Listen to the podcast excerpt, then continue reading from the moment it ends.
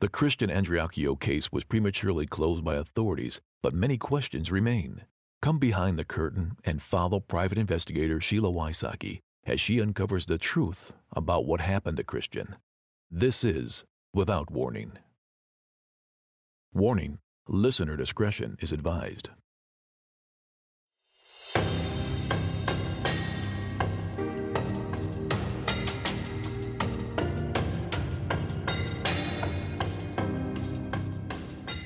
Mike Martinez is a professional consultant for forensics.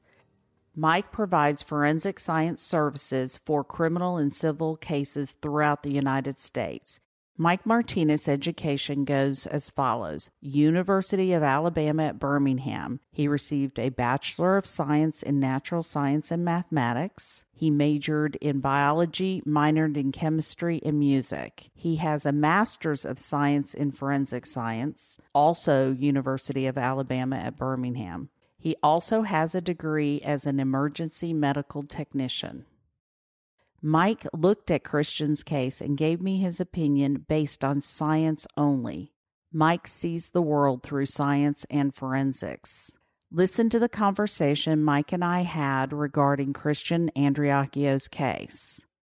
Credentials is I'm a forensic science consultant in San Antonio, Texas, and I'm providing trace evidence consulting for crime cases, for uh, civil cases, and all aspects of what we consider trace evidence, which is hairs, fibers, or small debris, things that are left behind in a crime scene, to include cons- consultation in the form of crime scene photographs, reconstruction, etc. Suicides, homicides, dump bodies. I've been doing this for over 21 years. When I was first presented with this case, and also I was presented, or you had presented with me, uh, various theories as to what had transpired. I reviewed some of these theories. I've used some of the forensic opinion-based statements by some of the, the experts, as well as the uh, the crime scene photos. What's really important in doing this type of reconstruction or or re-evaluation based just on poorly shot photographs is you have to make sure that you don't have any type of bias that you're in, introducing into the particular equation. You want to make sure that you are keeping an open mind, you're looking at everything, and you're not trying to see things that you want to see and make things to conform to what a particular narrative should or, or a family or a person or an agenda is pushing. In order to avoid confirmation bias, as Alina Burrows brought up in episode two, I only give my experts the information specific to their expertise. Once they give me their expert opinion, I will give them further information to discuss. When I first looked at this, I looked at it very openly, very objectively. Having worked many suicide cases, there were many things that just didn't add up. There were things that didn't add up, such as the positioning of the body, the trajectory of the wound, the location of the cartridge, the, such as the trajectory, spent cartridge case where it was located, uh, the bullet where that was located, positioning of the body, as well as to some degree where the gun was ultimately found. Again, I look at all these things. Then, in addition, I, I look at the information that was provided, such as pictures of the room. There were conjectures as to things that could have been on granulated photos that, in my opinion, were just opinion based based on any facts or any scientific uh, revelations of any sort or even crime scene knowledge. And so I looked at these things. I tried to either confirm or discount what previous experts had stated what they saw. Uh, and then uh, I formed my own opinion based on that evaluation. What was your opinion? My opinion was clear and it was unwavered and it's still unwavered, and that is opinion that hasn't changed, and it was definitely not a suicide. It is is clearly a homicide. There is just too many factors that were in play that warrants concern as to how an individual would have to achieve all the mechanisms and the information that we saw at the crime scene for it to be self inflicted. The circumstances that I was able to ascertain based on the crime scene photos and additional supplemental information that was provided after the fact just seems a little bit too far fetched for it to be self inflicted. There has to have been either intentional homicide or a struggle, accidental discharge. There was there was something, perhaps somebody else in the room with him at the time. An argument may have ensued. There could be a multitude of factors that we just don't know that we can try to put the pieces together. But if we're just looking at the crime scene photos and we're just looking at whether or not it's a homicide or suicide and ex- extracting all the other information and putting it to the side, my conclusion is that it's most definitely a homicide and not a suicide.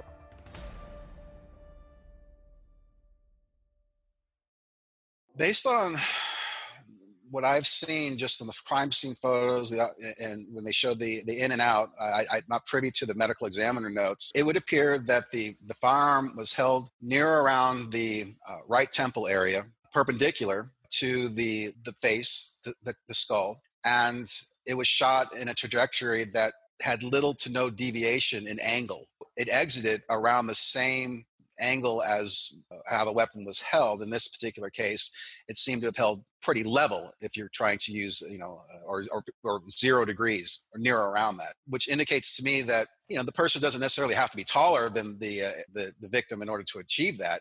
Uh, or, or shorter. It just means that they've extended their arm in such a way that they were able to position the gun in, in a manner that the bullet went straight through. Again, not exactly, but close to the entering on the right temple and then exiting on around near around the left temple area. Again, the exact area, uh, uh, you know, I don't have the medical examiner's notes to pinpoint, but just based on the crime scene photos, it would appear that it was near around the temple area. Let's count the many things forensically that don't add up for this to be a suicide. One, the position of the body. Two, the trajectory of the wound. Three, the location of the spent cartridge. 4. The location of the bullet. 5. The position of the gun. We've talked about all of them, but did we ever count them? That's not one, that's not two, not even three things that need to be explained for this to be a suicide. It's five five. And that doesn't even take into account inconsistencies in statements. That's a lot of inconsistencies. Aside from the cut on the bridge of his nose, I don't see that there was much bruising or much beating or torturing or any of that case. What about his skull? There seems to be like a fracture in the back of his skull again, the medical examiner notes would be more specific as far as if there's any blunt force trauma. But if there was, that that could have been indicative of something like pistol whipping. Okay. Uh, that's something that we see commonly. Um, people they'll, they'll, they watch watch too many movies and they'll go ahead and smack you around on the head with a pistol. And you've said that from the beginning that you think he was pistol whipped. Absolutely. I, I, thought from the beginning, my conclusions at the beginning that I believe that there probably was a, a person that he knew with him. A, a, struggle had ensued. At some point in time, the uh, victim, in this case, lost control of the weapon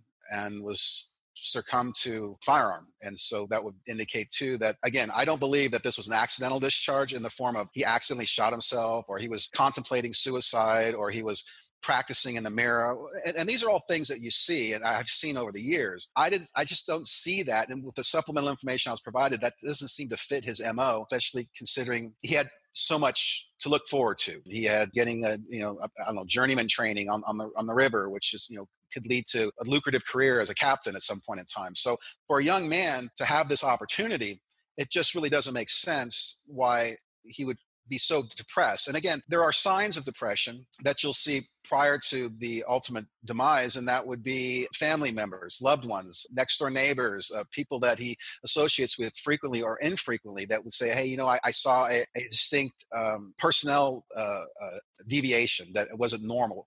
None of that, none of that came to fruition. None, none, none, nobody could corroborate any of this. And then lastly, when you start looking at the body, typically when you start dealing with people that have uh, suicidal tendencies and they're trying to harm themselves, especially in the case of a firearm, you have what they call hesitation marks. And these hesitation marks are things like you're taking the gun, you're hitting it to your head because you're, you're upset, you're trying to you're trying to convince yourself or trying to build up enough bravery to go ahead and to ultimately pull that trigger. So none of that again fit what I saw or fit the MO of the of the victim in this case, except for the fact that yeah, we had what appeared to be perhaps blunt force trauma on the back of the head, and then you had what appeared to be a gash on the bridge of the nose.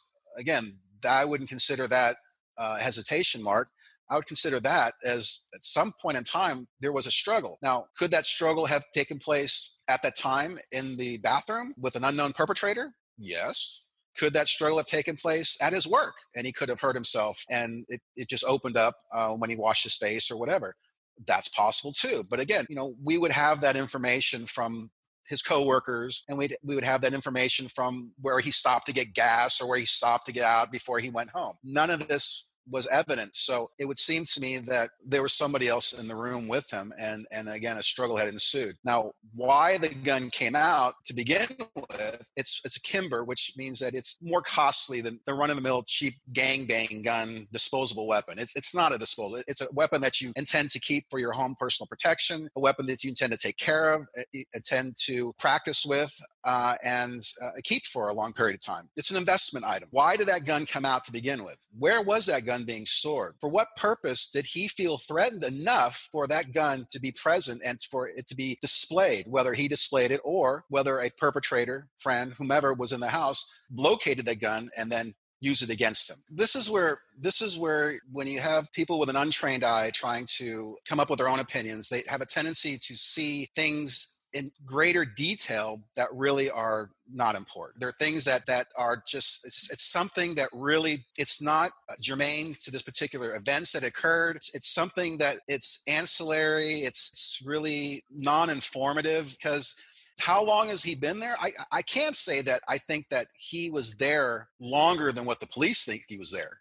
I mean, that, that's for certain. Now, how long he was there, I mean, the lividity could start taking in place, and, and I, am not sure what form of rigor. Well, if you had full rigor mortis and you had that level of lividity on the calves, and that is a distinct possibility. And that's something that the medical examiners would have, should have, and would have noted uh, in their notes. Cause and manner of death can be readily determined by a skilled medical examiner. However, the time of death is still an approximation based upon a lot of times the experience levels of the medical examiner examiners performing the autopsy. Again, there's a lot of environmental issues that have to take place. In other words, is it cold outside? Are you inside? Is it hot outside? Et cetera, et cetera. You can at least get some gross approximation. In other words, was it recent within an hour or was it within you know four to six hours or was it are we getting into the decomposition process of um, human decay so medical examiners should be able to narrow it down pretty close within a broad time frame then this is important too why did it take so long I took some time to explain to Mike the witnesses that have come forward, specifically the new evidence of the lady who heard the gunshot. Let's continue to listen to our conversation.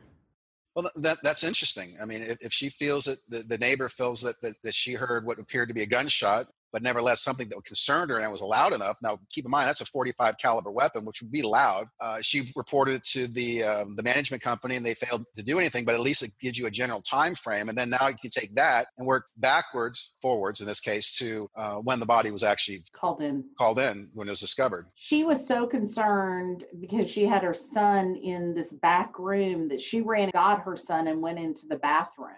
Right, but keep keep this in mind too. Is that if I'm not mistaken, according to the roommate or friend or whomever was in the house that discovered the body or failed to discover the body because they said that he was in the bathroom because the door was closed. So if the door was closed, based on his own statements, how is this possible? So what he he at some point in time, he's in the house, he shuts the door, shoots himself, and then the roommate, friend, suspect, whomever decides, well, you know what? I think he's taking a shower, not hearing any running water whatsoever, and then decides to go do a what welfare check and discovers him just leaned over the bathtub uh, with copious amounts of blood uh, within the bathtub at that point in time. And keep in mind too, one of the other things that, that was concerning to me is that there was a lot of blood in that bathtub, which means that there was time for the blood to naturally, by gravitational forces, to seep out of this small wound, okay, and into that bathtub. So there was a significant amount of time that that had lapsed from the time he was shot to the time that EMS uh, first responders arrived.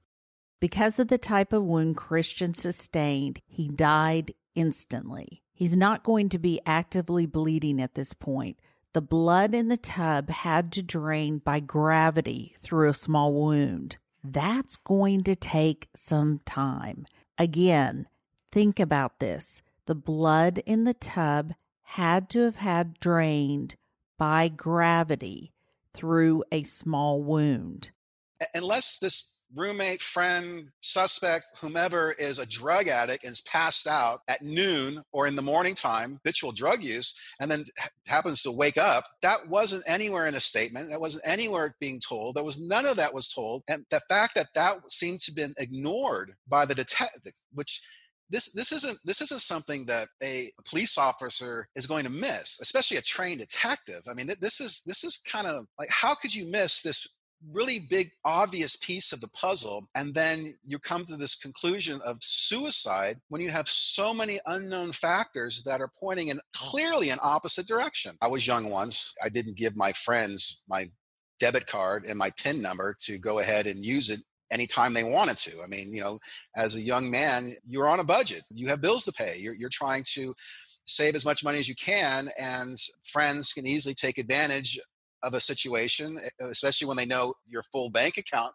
when they have your debit card and plugging it up in the ATM, and then they'll go ahead and take a little extra for themselves for you know a night at a town.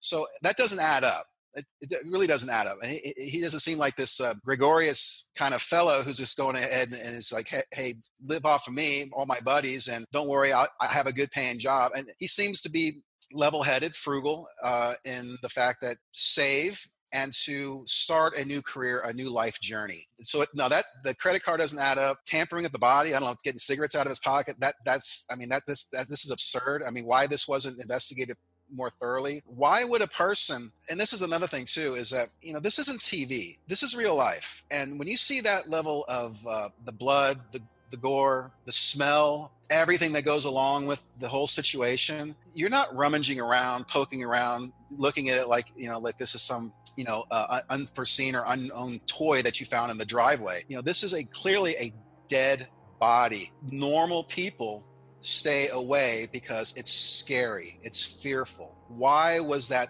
taking place? What was this guy what was he thinking? What was going on in his mind? Why was he so brave to think that he would go do such a thing? Has he seen dead people before? Has he been around situations where he felt comfortable enough that hey you know what? Oh the guy's just dead. It's just a part of life and uh, no big deal. Fingers are pointing in a complete opposite direction of suicide. This wasn't self inflicted by any sense of the imagination. Uh, interesting that you have professionals that are looking at uh, a so called blemish by the light switch, by the door of the bathroom, as being somehow related to a bullet.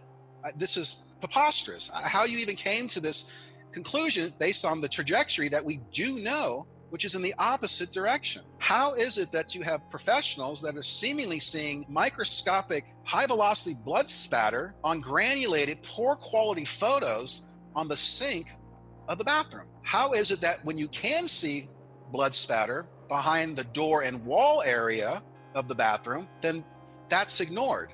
So, again, that's where you start getting not just bias, but you get professional negligence. And I think it's the responsibility of the professionals in this business, like myself, to provide clarity to not only the family members, but to the people that are out there listening so that we don't have these runaway conspiracy theories and all these misdirections because that's all they are. They're taking away from what really happened.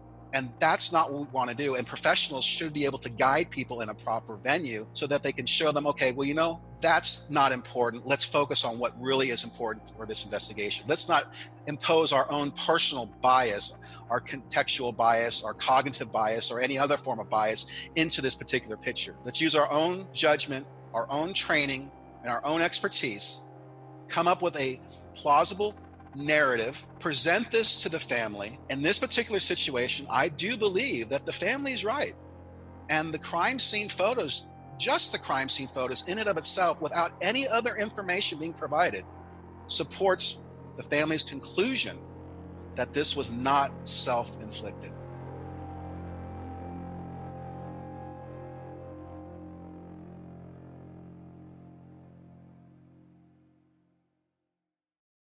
I asked Mike if there was a scientific test that could have proven one way or the other. Well, no, actually, there, there are chemical tests that can be conducted uh, on the surface of any inanimate object. That can be used to the test for the elements that are associated with the composition of the bullet. So, in many cases, and I'm assuming in this case, I'm not certain because I don't have the ballistics report in front of me, but I'm assuming it was typically a, a, uh, a copper jacketed, perhaps hollow point lead bullet. So, I would find copper residue as well as lead residue where I suspect perhaps a bullet may have lodged or had been removed. So there could be tests for that. But keep in mind, too, this is a heavy, forceful bullet that is not going to easily just go ahead and just like graze or hit. It's going to be in the wall. You're going to have to dig it out of the wall. And then we're assuming that it would have hit a two by four frame of the door for it to be lodged there. Otherwise, it would have went right through the sheetrock on both sides. So there, there's no ricocheting going on. This is this is there's no there's no bullet. There's there, there, there's nothing to to suggest any of that. Now, an interesting point too to bring up is that you could also on the bullet that was recovered from the bathtub, if it was a hollow point, it would have retained whatever was in the trajectory of that bullet when it was fired. So, eh, for example, I've had situations where people are shooting in, in, into a house from a drive-by shooting and I see where the bullet went through the front door. I see wood, I see paint from the front door in the bullet, through a couch. I see stuffing, fabric from the couch, and then it hits the individual that was sitting on the couch and they're injured or, or they are killed. So you can see that in the, the bullet upon closer evaluation forensically. If the police believed the mark by the light switch was where the bullet hit, I asked Mike if there was a scientific test that could have proven one way or the other. So, to answer your question, yes, there are tests that can be done. Were those tests done? No. Why would they be done? Because there's no way that that was caused by a bullet. And I think even a basic second year patrol officer would know that. Why is the position of the gun when it was found is important to you? And I want to know why is the condition of whether the firing hammer was pulled back or it wasn't pulled back. And uh, uh, we'll take it one at a time. So the first one, why was the position of the gun important in this in this particular case? I think as a whole, you have to look at is it possible, and let's take it as a first responder. You first walk in and you see the position of the body, you see the blood in the bathroom, and then they couldn't find the gun originally Sure. And so you have to go, okay, you shoot yourself, and the gun is going to land right around somewhere here. The position of the body's accurate, and start looking at where's the bullet, where's the gun. And the fact that the gun is wedged between left thigh and the tub and it's decocked, he didn't decock it, he's dead. Once you pull the trigger and it goes the pattern that it went, the wound pattern, he's sure. done, correct? In this particular situation, let's just take again where the weapon was recovered from. Okay. okay so you're, you're telling me that's important because it shows that this mm-hmm. could not have been self-inflicted and that this is just another piece of the pie that, that you're putting together okay as a whole right as a whole right i got you i got you so now let's look at how could this be done without there being any type of foul play. I agree. Okay, let's or let's think about it. I mean, so so this is what we do as investigators, as forensic scientists. This is what we do. We go through and we reconstruct. We try to look at all possibilities. Now, I have seen guns on, on suicides that have been left you know in precarious positions I, I, mean five feet or more away from the body. Uh, i've seen i've seen situations where where the person's right-handed but it's the gun's found in their left hand okay? So can all of these be explained or are these all now conspiracy you know homicides? No. Well to answer that question i can say that no because we go and we reconstruct and we do some testing and we find out that hey wait a minute it is possible because of the back blow of the weapon, the power, the caliber of the weapon, the weight of the weapon, the type of the weapon, how the weapon was being held at the time, could cause the weapon to fling out of one's hand and fall in this unusual position. Now, in order for that to happen, however, we're going to have to sit there and say the body fell in that position. Now, if we know the body did not fall in that position, then we can conclude that there's no way the gun would have been randomly placed in that position from the discharging. So, therefore, the gun in that position could have been from the act of another individual moving the or staging the scene and then placing the gun just haphazardly, tucking it away, make, making it look like it was in his pocket or whatever, or whatever. I mean, not thinking it through. Remember, most most crimes are not thought through to the point of you need Sherlock Holmes to figure out. Okay, bad people who commit crimes are lazy.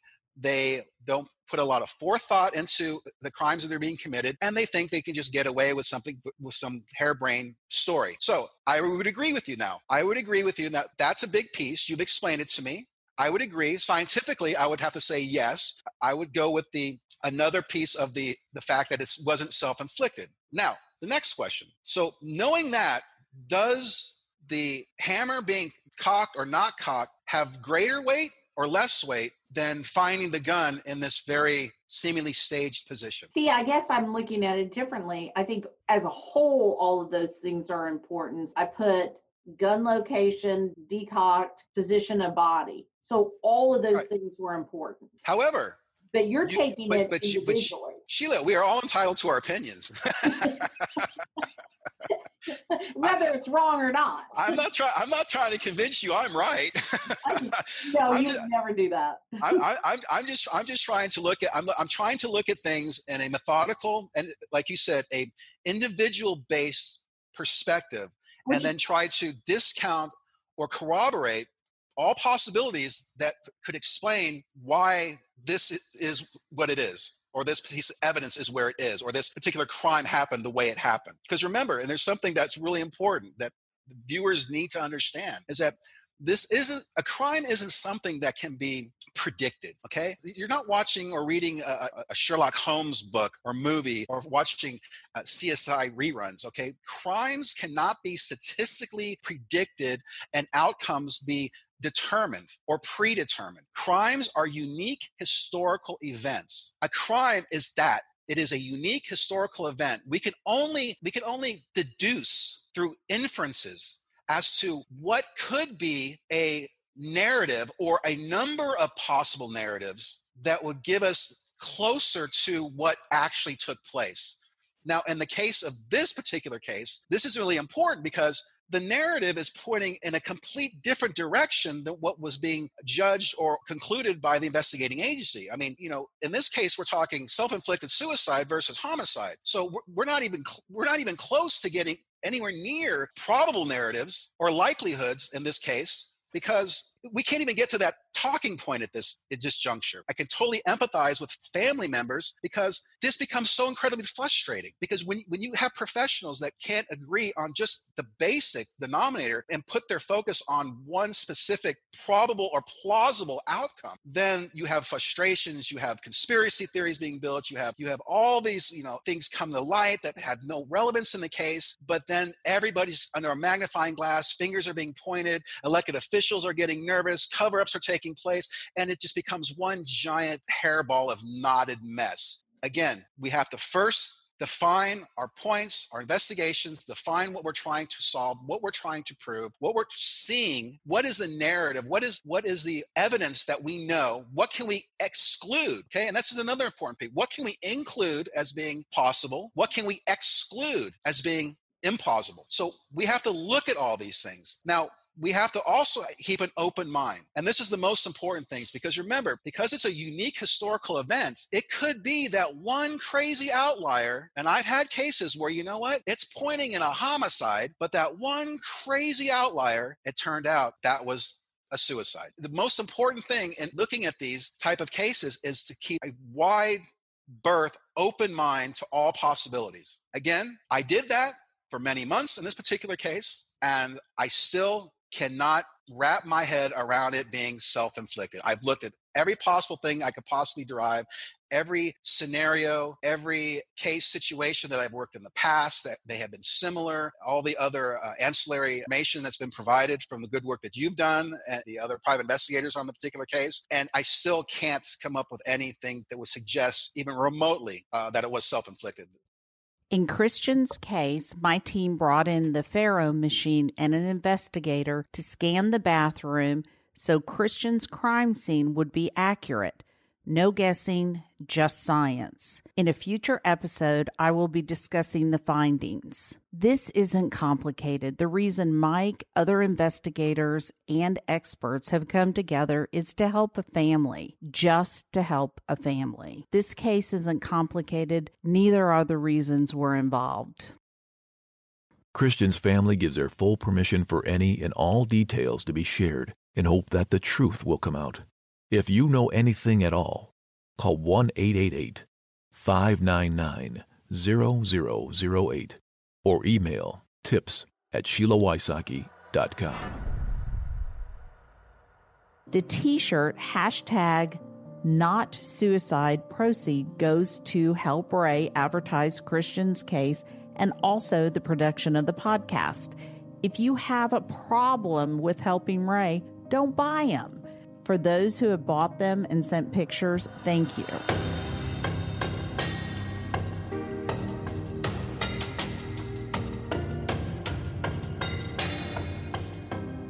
If you or someone you know is dealing with suicidal ideation or is actively thinking about taking their life, please call the National Suicide Hotline at 1 800 273 8255.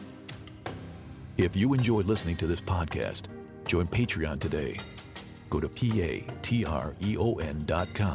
to help us to continue giving voices to victims and families who have been silenced. Join today and help justice be served. Without warning, Executive Director, Executive Producer, and Host Sheila Wysocki. A special thanks to Lori Morrison and Selena Cavala. Mix and mastering by Resonant Recording. And announcer Tim Evans. Thank you for listening to Without Warning. Make sure you subscribe to the podcast if you or someone you know knows something about this case or the people involved. You could submit tips by calling 1 888 599 0008 or email tips at SheilaWysocki.com.